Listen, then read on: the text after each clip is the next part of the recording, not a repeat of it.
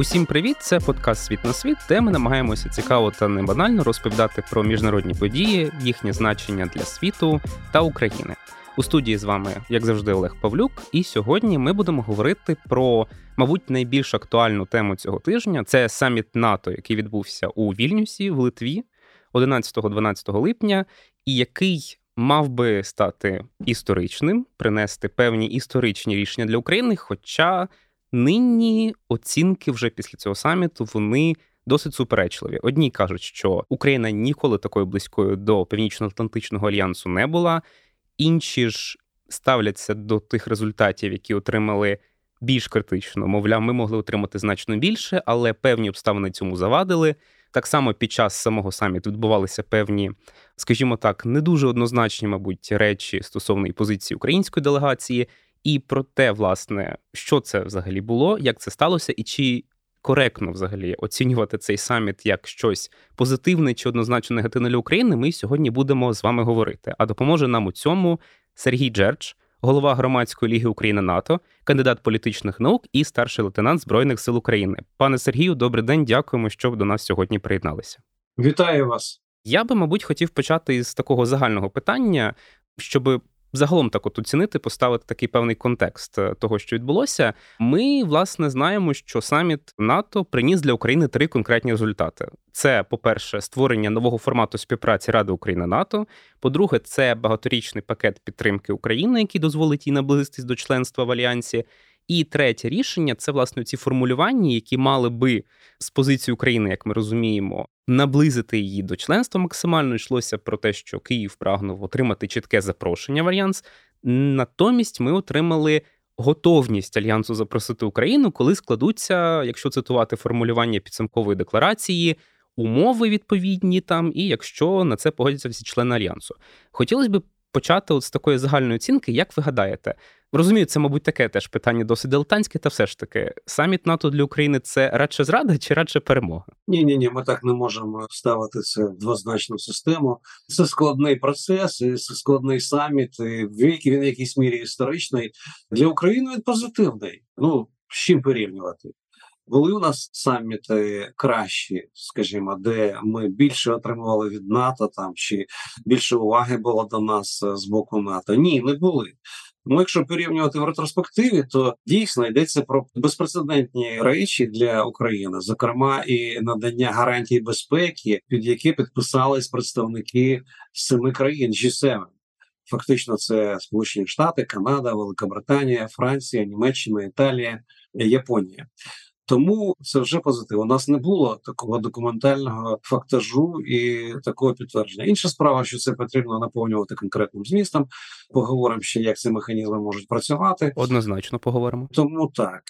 Але ну чи все ми отримали, що ми хотіли там? Ну звичайно, я думаю, що ми будемо задоволені взагалі підтримкою НАТО лише тоді, коли звільнимо свою територію, коли повністю Крим, Донбас буде в складі України. Ми вийдемо на свої кордони. Ми скажемо тоді, ну дійсно, і ми все зробили, що могли, і НАТО теж нам допомогло максимально, що це все відбулося.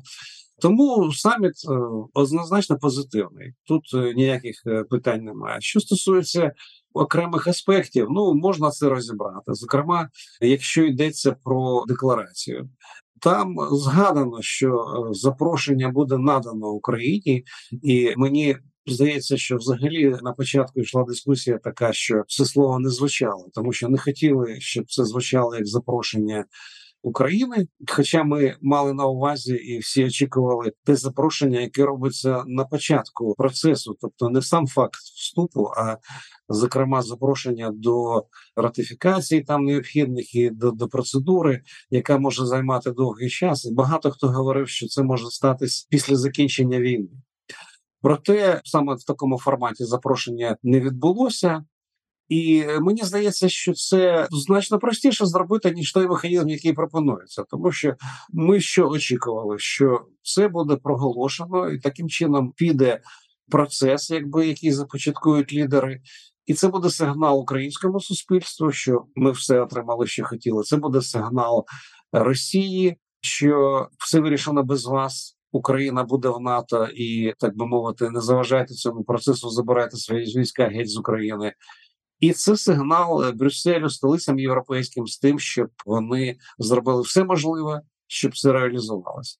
Ну на жаль, цього не відбулося. Хоча мені е, здається, я повторююсь, е, що це можливо організаційно зробити для лідерів країн-членів НАТО було найлегше, тому що в НАТО існують механізми уже безпеки, є інструменти, є плани, і Україна просто вписалась в ці існуючі механізми безпеки. Натомість, щоб цього не відбулося, то потрібно було дати щось інше, теж наскільки ж вагомо, щоб воно виглядало все таки достойно, і в даному випадку йдеться про ці гарантії безпеки G7, про які ми з вами говорили і вони проголошені. Проте, як це буде працювати, які ці гарантії будуть, як це буде прописано, як це буде сформульовано, як це буде діяти? Ніхто цього ще не знає. Це буде ще вирішуватися, опрацьовуватись. Тобто, це ще такий е, важкопідйомний напрям роботи для дипломатів, для експертів військових з тим, щоб викристалізувати це і щоб це влаштувало українську сторону, і відповідно на це погодились наші партнери. Тобто, це ще початок роботи. Хоча в основі іде дуже солідний сигнал від Великої Сімки. Причому слід додати, що е, зразу після цього країни Північної Європи теж проголосили, що вони долучаться до цього плану, до цієї підтримки, до цих гарантій і будуть допомагати Україні. Тобто виглядає так, що в цілому. Напрямок по сприянні безпеці України він здійснений. І що мені імпонує, то це те, що в декларації не записали, що саме вступ НАТО і відповідні ці консультації вступ НАТО відбудеться після закінчення війни, тому що таке формулювання воно спонукає Росію війну ніколи не закінчувати, а вести перманентну боротьбу. Якісь обстріли робити України і таким чином отримувати її від членства в НАТО, тому що так записано в цьому документі те формулювання, яке є, воно теж таки розмите про те, що країни погодяться, оцінять наші реформи, і коли приймуть їх як дійсно здійснення, і буде для цього певні умови, тоді це запрошення і саме набуття членства відбудеться.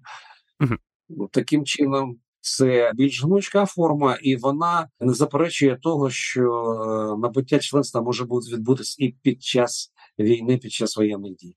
От якраз хотілося б зупинитися тоді на тій формулі, яку прописали стосовно членства України. Ви вже зауважили про те, що йдеться про певний такий варіант оцінки реформ, як ми пам'ятаємо раніше, і ще з 2008 року, і положення існувало, яке постійно прокочувало всі інші рішення самітів НАТО про те, що Україна набуде членства в НАТО через так званий план дій щодо членства. певний документ, який визначає набір кроків, які повинна здійснити держава, як називають її аспірант, тобто держава, яка прагне стати членом НАТО, для того, щоб власне інтегруватися повністю всі структури альянсу. Нині цей крок прибрали, і власне це й подавали як певну перемогу для України, як її зближення з НАТО. Натомість замінили його на інший інструмент.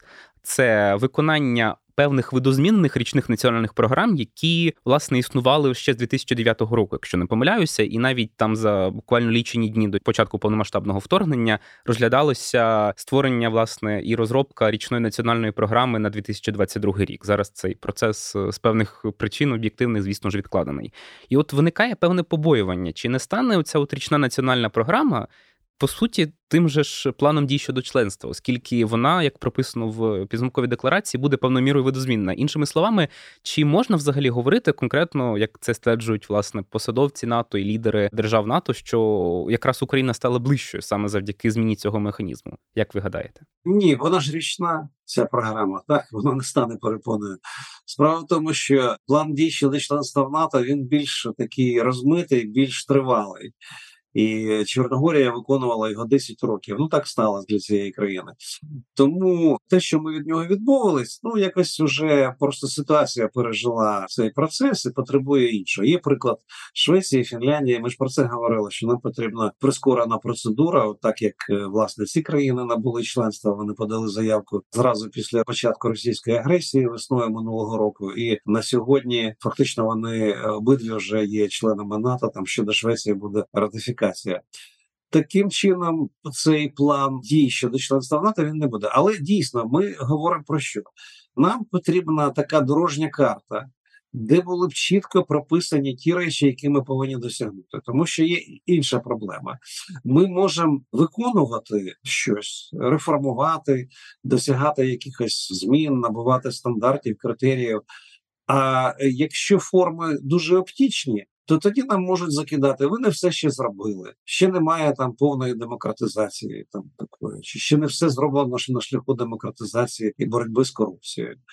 Тобто, тут нам хотілося б мати такий чіткий план дорожню карту, де по пунктам ми виконуємо перше, друге, третє і так далі. І виконавши ці пункти, ну, це зрозуміло тоді для нас, для наших партнерів, для оглядачів незалежних, що це все реалізовано.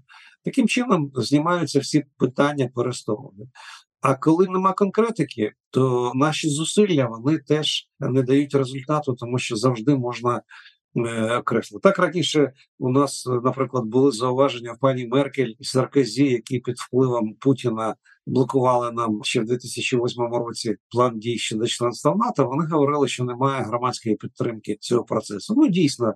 Е, населення України було під впливом російської пропаганди, яка тут теж себе вільно почувала в самій Україні і викривляли просто всі ці міжнародні процеси, і таким чином не була належним чином оцінена роль НАТО і безпекових процесів для України. Сьогодні ситуація змінилася. Більшість населення України підтримує членство України в НАТО. Потім були закиди, що немає там у владі єдності, тому що у нас різні політичні сили, дехто спекулював на темі безпеки. Хоча для нормальних людей, як ми тепер розуміємо, під час цієї війни нам всім треба об'єднатись. Безпека це понад усе. Можна сперечатись з приводу там рівня зарплат, я не знаю, рівня пенсій, там якихось іще речей, які можуть популістично виглядати, але безпека повинна бути. А безпека є в НАТО. Тому тут е, ті, хто виступав проти НАТО, вони е, винні е, і в цій війні, і в цих жертвах. Насправді це так. Тому, повертаючись до цього плану, я хотів би сказати, що ми і раніше виконували так. Дійсно, ви це підтвердили. Ці річні національні програми. Справа в тому, що часто вони виконувались багато пунктів не на 100%, там на 30%, на 40%. І потім у нас питання до наших партнерів, чому вони в НАТО. Нам потрібно було приділяти цьому більше увагу і досягати там ну високих результатів. Тоді в нас якби більше моральне право і вимагати щось. А цього ж не було. Тому сьогодні, звичайно, ми говоримо про те, що героїзм українських солдат і кров втрачена українцями, вона якби перекриває всі ці речі, і треба на це зважати. Але не можна цим героїзмом прикривати неповну міру реформування, яке відбувається в країні. Тим більше ми розуміємо, що насправді в збройних силах саме тут ці процеси йдуть швидше. А вже що стосується там загальної демократизації, там юридичних питань судової системи виборчого законодавства, це шлях. Однаковий для європейського союзу і для НАТО ми його проходимо, але тут часто ми більше ще потребуємо реформ і змін. Тому я думаю, що шлях один. Все таки самі для себе ми ж повинні зробити висновок, що нам реформи необхідно, і все це потрібно робити з іншого боку. Будемо переконувати наших партнерів.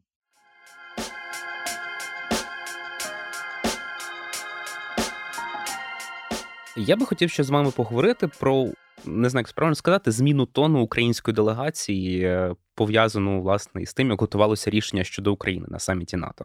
А ми пам'ятаємо, що вівторок в день абсолютно несподівано, і як з'ясувалося потім несподівано власне і для членів НАТО. Володимир Зеленський публікує в соцмережах, можна собі так характеризувати, зрештою, досить гнівний такий допис, де говорить, що на саміті вирішуються певні формулювання про Україну без участі України, і він назвав їх безвідповідальними і абсурдними. Це цитата, і сказав, що буде про це говорити.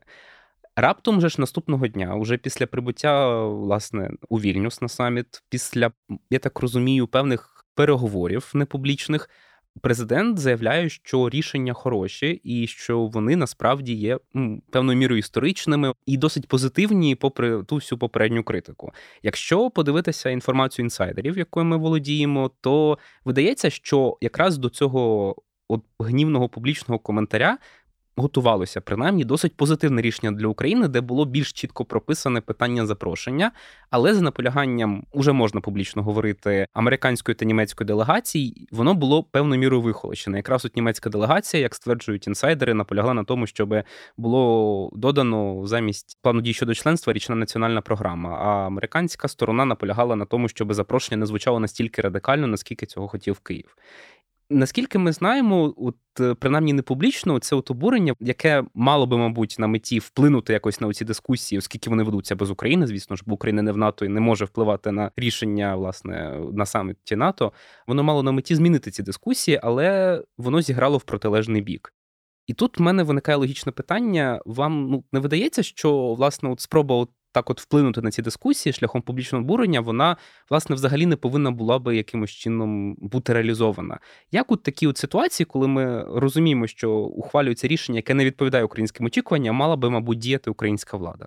У будь-якому випадку ми вдячні нашим партнерам. Дякуємо за ту підтримку, яку е, ми маємо. Я хочу відзначити, що фактично у нас в кожному військовому підрозділі є техніка, є медичні аптечки чи інше обладнання, амуніція, яку надають нам наші партнери. Тому це нам допомагає, і ми це не забуваємо і вдячні. І я думаю, що цей процес буде продовжуватись. Ми зацікавлені в цьому, щоб ця допомога була.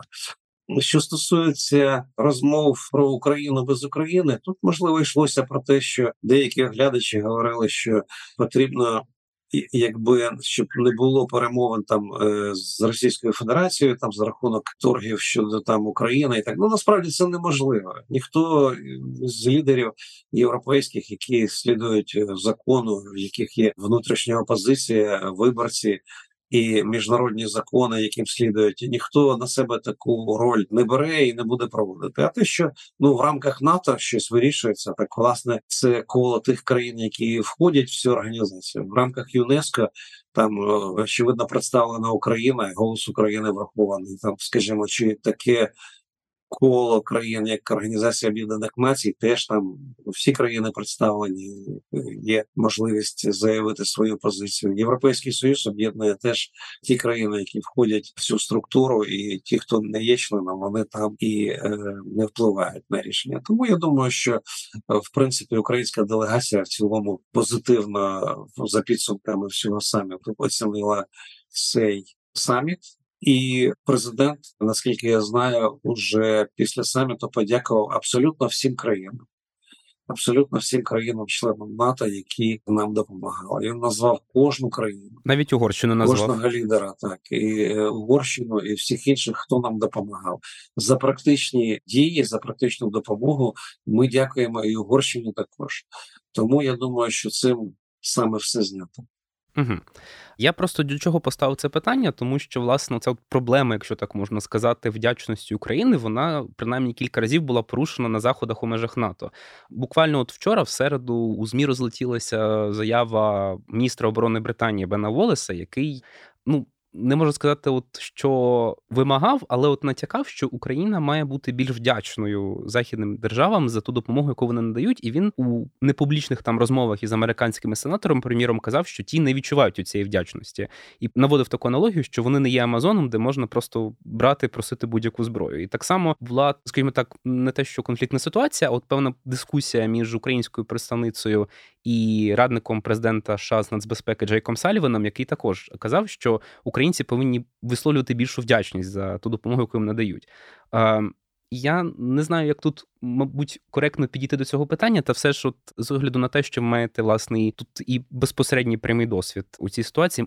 Як ви гадаєте, чи власне є обґрунтованими такі закиди, що Україна не висловлює достатньої вдячності за ту допомогу, яку надають, і що вона ну не те, що не має права, а що вона зараз вимагає набагато більше, ніж вона би повинна була в очах заходу вимагати. Ну, це якісь окремі заяви, окремі дискусії. Ми повинні дякувати. Звичайно, ну взяти будь-який підрозділ, там піхотний батальйон. У нас є зброя, американські кулемети, наприклад, там є американські аптечки. Іноді буває з Польщі зброя, там з цих країн сусідніх, які нам я не кажу вже про БТРи, е, бронетранспортери. Вантажівки, танки і іншу важку техніку про артилерійське озброєння. Ну реально, кожен солдат має щось те, що нам е, надають наші партнери, починаючи також із шоломів, із бронежилетів. І ми за це ну дякуємо. Повинні дякувати. Звичайно, тому що якщо б цього не було, уявіть собі, наскільки б це нам було важко. Ну і також в тому, що виникла війна, винна Російська Федерація. Україна жертва. Але з іншого боку, чи все ми зробили за десятиліття, щоб цієї війни не було, щоб ми себе могли захищати? У нас традиційно військові частини в Україні розміщались по західному периметру, тому що так було з часів радянського союзу, зовнішні кордони, там Одеський, Прикарпатський, Київський військовий округ. Це були сильні частини. Фактично в Донбасі військових частин як таких не було. Але за 30 років незалежності можна було вирівняти якось цей процес, щоб у нас кордони охоронялися і були під надійним контролем також на сході. Чи все зроблено в цьому плані? Чи послідовно ми співпрацювали з НАТО? У нас був період, коли ми відмовились від НАТО взагалі. Це 2010 рік Україна проголосила позаблоковість нейтралітет, коли прийшов до влади Янукович. І ми фактично не співпрацювали з НАТО в тому об'ємі, в якому це було потрібно. Хоча практична співпраця там на рівні відомств міністерств продовжувалась. Проте Росія все зробила, щоб Україна проголосила такий нейтралітет, тому що в такому разі Україна є зручною жертвою для Російської Федерації. Можна почати війну проти України і за що не турбуватись, бо Україні ніхто не буде допомагати, бо ми самі себе відрізали від зовнішньої допомоги. Ми проголосили нейтралітет позаблоковості. А чи він діє, чи на когось він впливає? На Росію він не впливає. Фактично, Росія в 2014 році почала війну проти позаблокової нейтральної держави. На той період ми були ще нейтральною державою. Ми не відновили свої стосунки з НАТО. І Росія розпочала війну. Тобто Росія плювала на цей нейтралітет, плювала на той же договір про кордони, про дружбу там між двома країнами, який був, і розпочала війну. Тому це НАТО винно в цьому, що ми проголосили нейтралітет і позаблоковість, і в нас така співпраця з НАТО йшла такими хвилями. Ні, це не НАТО винна, це винні ті політики, які це зробили, і це спричинило війну. А тепер виходить так, що коли нам добре, нам НАТО не потрібно. Коли нам погано, нам НАТО треба. І ми, якби там вимагаємо щось чи не вимагаємо. Насправді ми не вимагаємо. Тут же ж і інша річ, що є недопрацювання наші, фактично, які теж поставили нас в таке важке становище в цій російсько-українською війною. Але разом з тим ми розуміємо, що НАТО як об'єднання створювалося як система захисту вільних європейських країн, демократій. Тоді знищили нацизм. Але російський комунізм залишився, і він зараз трансформувався в тоталітаризм путінський. І завдання НАТО з самого початку було стримувати цей кремлівський наратив. А е, сьогодні виконує це завдання Україна. Вона фактично є бар'єром на шляху розповсюдження цієї авантюрної агресії, яку розпочала Російська Федерація. Тому об'єктивно ми хотіли б, щоб нам партнери протягнули руки допомоги і допомагали. І вони це роблять. Вони це роблять. Фактично згадаємо перші місяці дні величезна гуманітарна катастрофа. Скільки мільйонів людей виїхало за межі України? Їм там надають підтримку, сприяють. Це щось коштує для цих країн. Це створює якісь проблеми, навантаження там на ринок праці і так далі. Так, але вони це роблять. Нам допомагають. Тому тут, якби переоцінити їхню допомогу, неможливо. Інша справа, що звичайно для нас здається, ця довга бюрократія. Ми просили спочатку закрити небо, це все тягнулось. Аж нарешті нам дали патріоти. Ми маємо протиповітряну оборону серйозно. Скільки йшло вся розмова про необхідність танків, важкої техніки?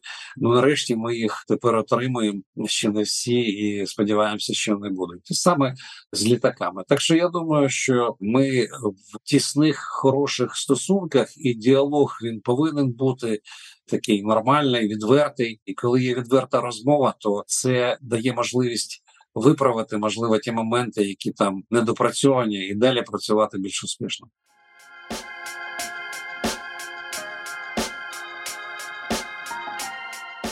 Я би хотів ще перед тим як перейти більш предметно поговорити про так звані гарантії безпеки, тому що власне слово гарантії в тому документі, який був підписаний в межах саміту НАТО, навіть не згадується, але це вже окреме питання. Поговорити про ще от ті конкретні результати саміту для України, які я частково згадував на початку. Це створення Ради України НАТО і власне багаторічний пакет підтримки, який має наблизити Україну до виконання тих стандартів, які прописані в альянсі. Ви могли би пояснити нашим слухачам, власне, в чому полягає практичне значення власне тієї ж самої Ради України НАТО? Чим вона відрізняється від попереднього формату співпраці? Це комісія України НАТО, яка існувала точно з 2000-х років, може навіть з 1990-х, зараз, на жаль, не можу сказати. І, власне, чим цей багаторічний пакет підтримки відрізняється від тих механізмів допомоги, які Альянс уже застосовував для України? Зокрема, той же самий комплексний пакет власне допомоги, який було затверджено у 15 чи 16 році, який так само допомагав от Україні. Чому принципова тут різниця? Щодо комплексного пакету допомоги, то йшлося про посилення його, посилення обміну розвідувальними даними.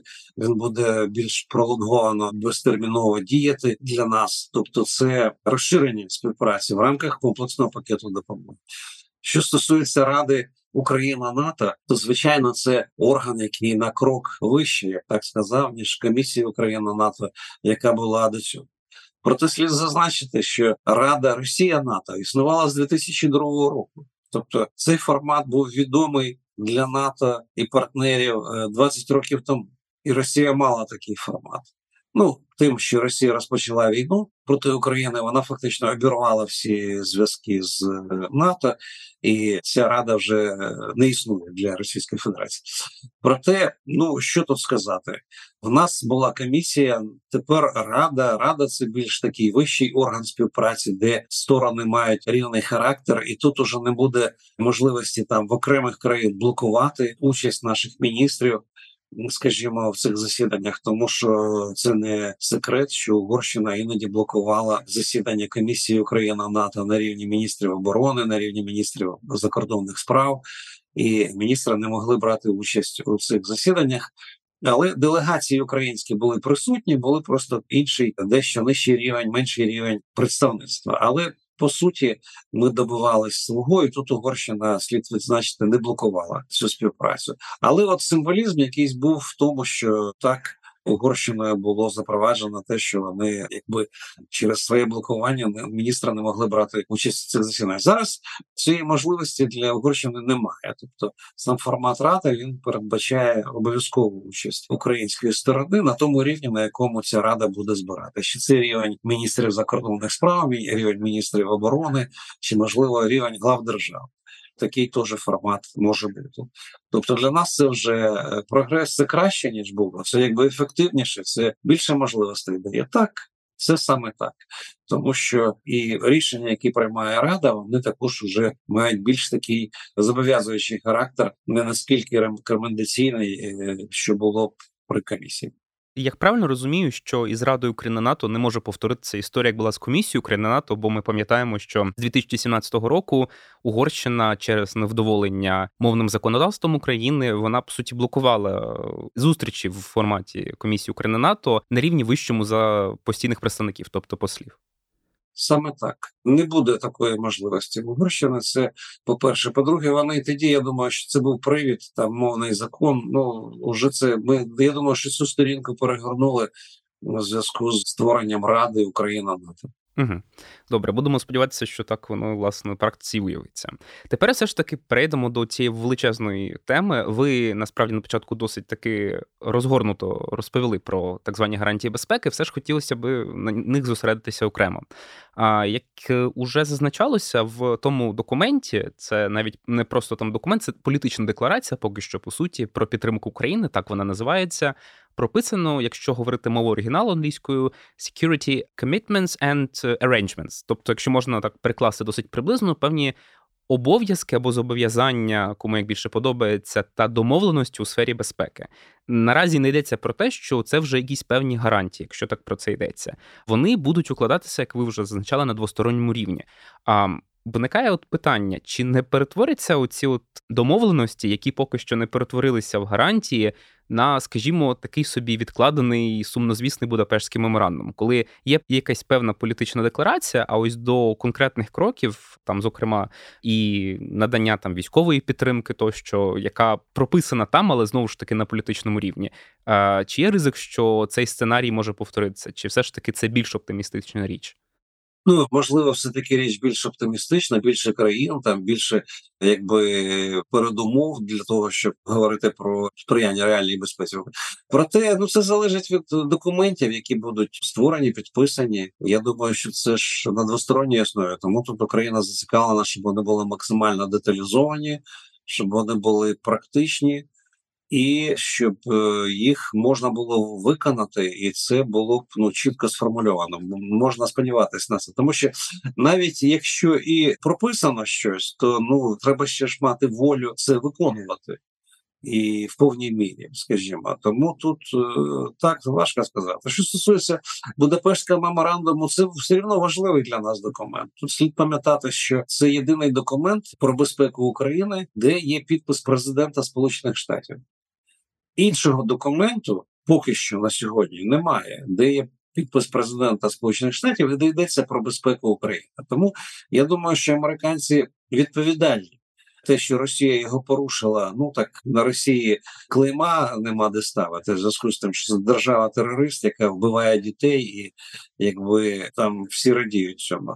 Але відповідальні країни взяти Великобританію, Сполучені Штати, вони нам найбільше допомагають а вони є гарантами там нашої безпеки згідно цього Будапештського меморандуму. Тому безпрецедентна допомога Сполучених Штатів до 100 мільярдів доларів. Вона дойде в найближчому часі. Британія часом робить такі кроки революційні, поки ще йде десь загальна дискусія. Там і в США, і в інших країнах там вирішують нам давати якийсь певний тип зброї чи не давати. Британія робить крок вперед і розпочинає цей процес. Тобто, я думаю, що ці країни відчувають відповідальність свою саме і через те, що вони є гарантами нашими по Будапештському меморандуму. Там, крім Сполучених Штатів Британії і Росії, є ще дві країни, які долучились: це Франція і Китай. Вони долучились письмово згодом, тобто. Вони оголосили, що вони теж долучаються до підтримки цього Будапештського меморандуму. Які їхні дії? Ну єдине, ми Франція теж допомагає, і ми бачимо, що Франція вже чітко стоїть на позиціях сприяння тому, щоб Україна стала членом НАТО, і вона зняла всі свої застереження. Там немає таких дискусій, як в Німеччині, і тут Франція однозначно серед більшості країн, які нас підтримують на сьогодні щодо цього членства. Що стосується Китаю. Ну, це певний виклик. Ми не бачимо заклику Китаю припинити війну в Україні, вивести війська е, російські з України.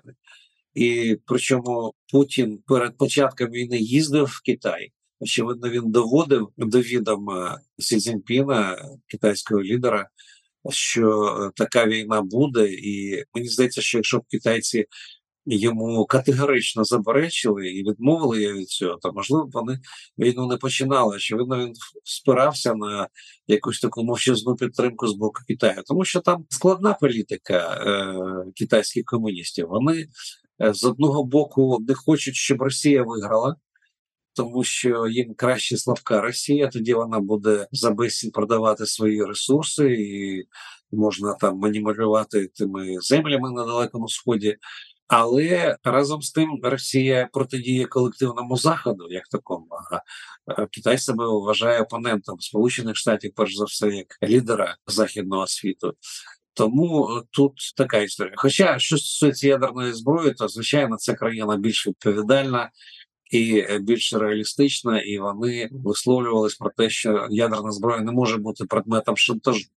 Але чи дослухається до них Путін в цьому питанні? Це великий виклик сьогодні.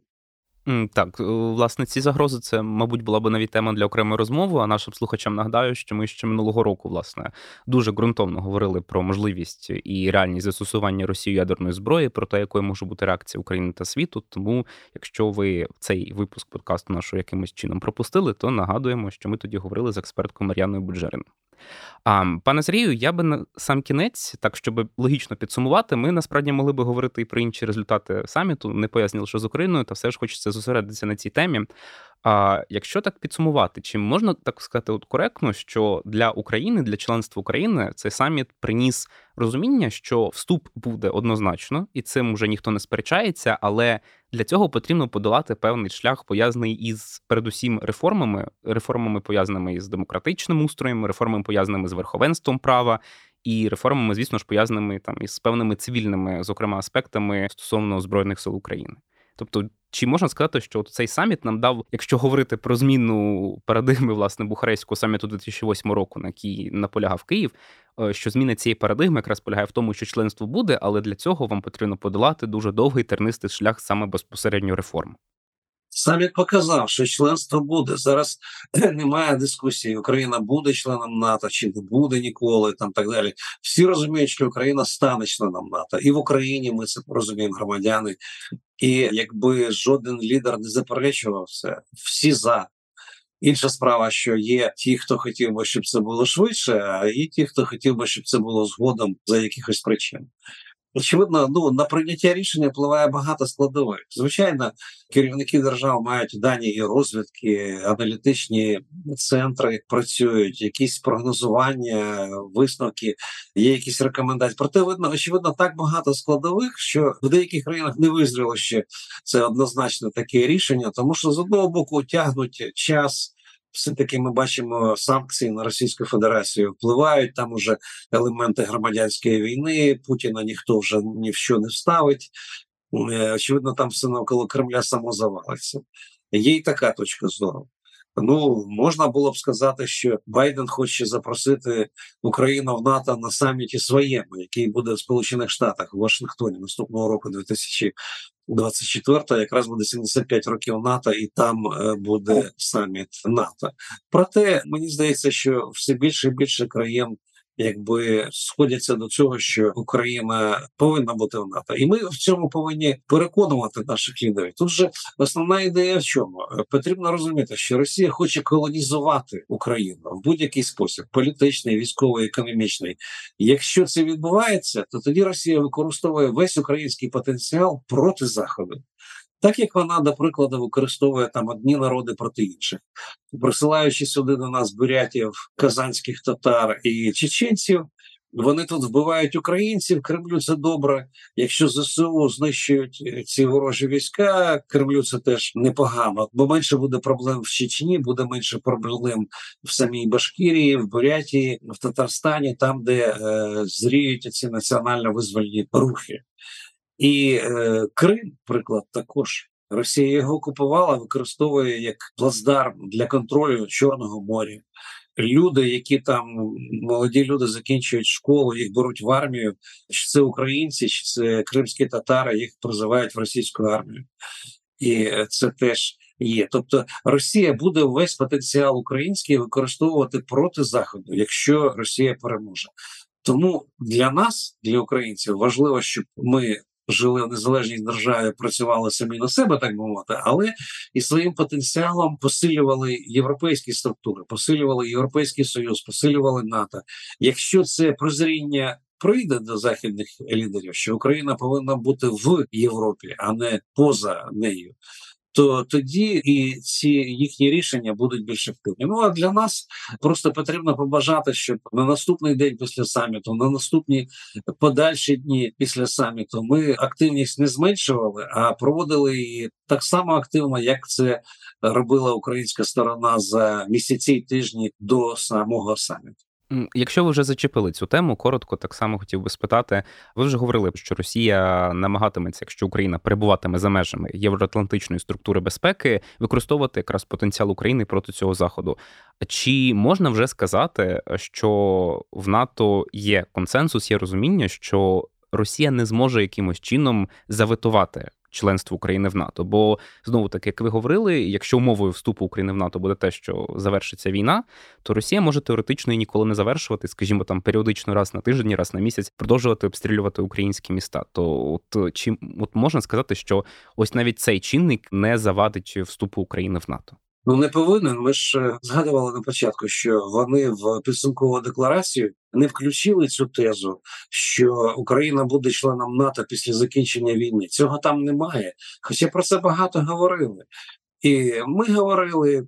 Ми просто очікували почати, хоч якось там отримати запрошення, і вони також говорили, що це буде після закінчення війни. Але одна справа, якби говорити і розуміти, що десь воно так може і буде, а інша справа обрубувати собі якісь шляхи відходу і чітко так сформулювати це в документі, щоб у Росії був привід опиратись на це. Е, Не можна входити Україні в НАТО, поки йде війна. От вам війна буде вічна, так можуть думати в Кремлі. То щоб цього не було, там формулювання більш таке flexible, я б сказав, більш оптічне і його можна використовувати по різному. Тобто, з цим формулюванням можна в будь-який момент прийняти політичне рішення і прийняти Україну в НАТО, незалежно від того, там іде війна. Продовжується вона, чи ще не закінчилась, чи закінчилась, але опираючись на такі е, рішення, можна якби політичні рішення щодо України прийняти по членству. Що ж, тоді будемо сподіватися на те, що ці політичні рішення будуть ухвалені якнайшвидше, і що власне ми зможемо втілити всі необхідні внутрішні перетворення для того, щоб стати повноправними членами Північно-Атлантичного альянсу якнайшвидше. Дякую вам, пане Сергію, за цікаву, насичену і інформативну розмову. Нагадаю, що з нами був Сергій Джерч, голова громадської ліги України НАТО, кандидат політичних наук, старший лейтенант збройних сил України. І з ним ми говорили про підсумки саміту НАТО Вільнюсі для України і те, власне, як нам варто оцінювати їх, і наскільки вони вплинули на майбутнє членство Києва в Альянсі. Дякую вам ще раз, пане Сергію. Дякую. І нагадаю, що це був подкаст Світ на світ, де ми розповідаємо про події в Україні та світі, їхній вплив, власне, і на міжнародні події, і на події в Україні. Слухайте нас на всіх платформах, пов'язаних із подкастами. Не забувайте ставити вподобайки і, звісно ж, пропонувати теми для наступних наших розмов. Бажаю вам гарного дня і сподіваюся, що ви ще будете з нами.